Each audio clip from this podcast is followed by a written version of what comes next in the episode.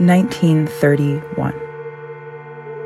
The American economy is collapsing, leaving ordinary people failed by the free market, leaving ordinary people experiencing unprecedented struggle, and with no reason to believe it could ever get better.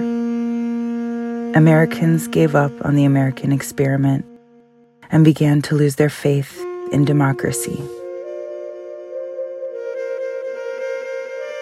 until a president cast a vision of a new society by speaking intimately and for the first time directly to the people through the radio.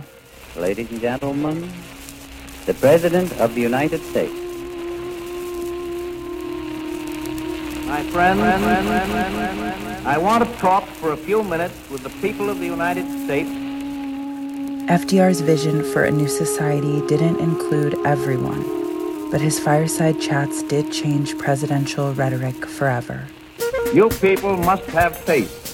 You must not be stampeded by rumors or guesses. Let us unite in banishing fear. After this moment, the presidency becomes a public performance, defined by sly symbolism and purposeful persuasion. Ask not what your country can do for you. And since then, presidents have shaped a narrative about America's past, present, and future through similar performances of leadership and intimacy.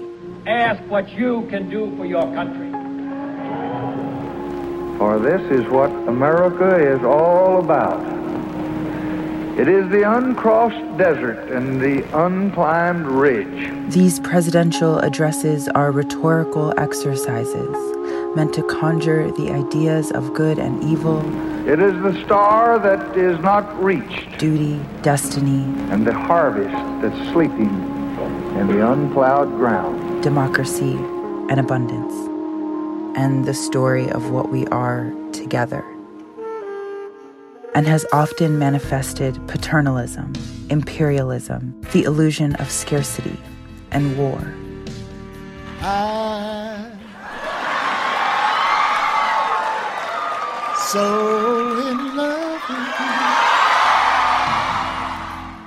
you. Artist Constance Hockaday was curious what it would look like to give our most radical imaginations the authority to speak as president. Yeah, most people just call me Connie.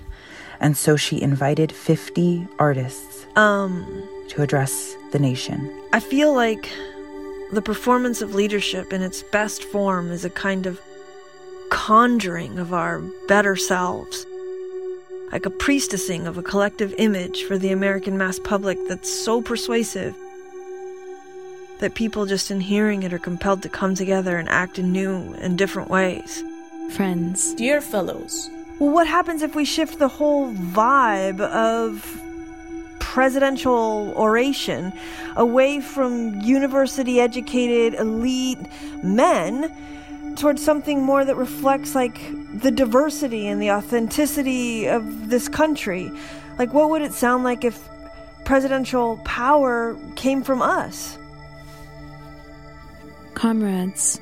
I want to talk to you. I crawl to you. I dream of a new world. I'd like to talk to you about the American dream. But how do you have an intimate chat with a country on fire? Well, the slogan of this presidency is, don't start no shit and won't be no shit.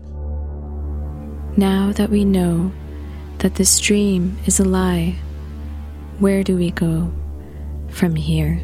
Put your fingers in my mouth. I urge us, all of us, to extend ourselves beyond what we know. Is an apocalypse really necessary? Now, I'm not asking, are you having fun? Are you blessed? I'm asking, what do we have in common? What have you given up to live? Air is what we have in common. Through speaking our dreams, share the wealth, step down, share property, we shift social perspectives and trajectories at a communal level.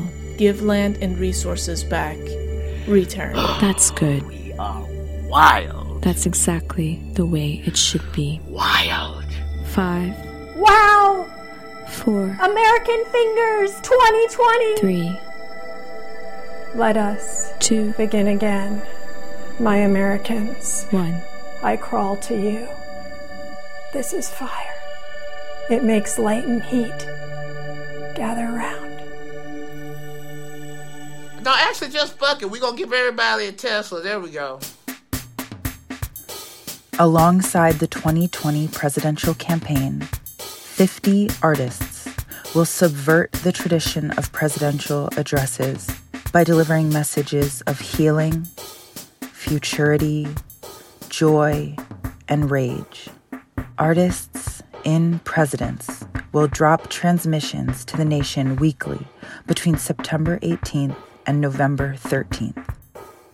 Subscribe to Artists in Presidents wherever you listen to podcasts and visit our virtual galleries at w w w dot artists in presidents dot com. Let's do this. Let's go.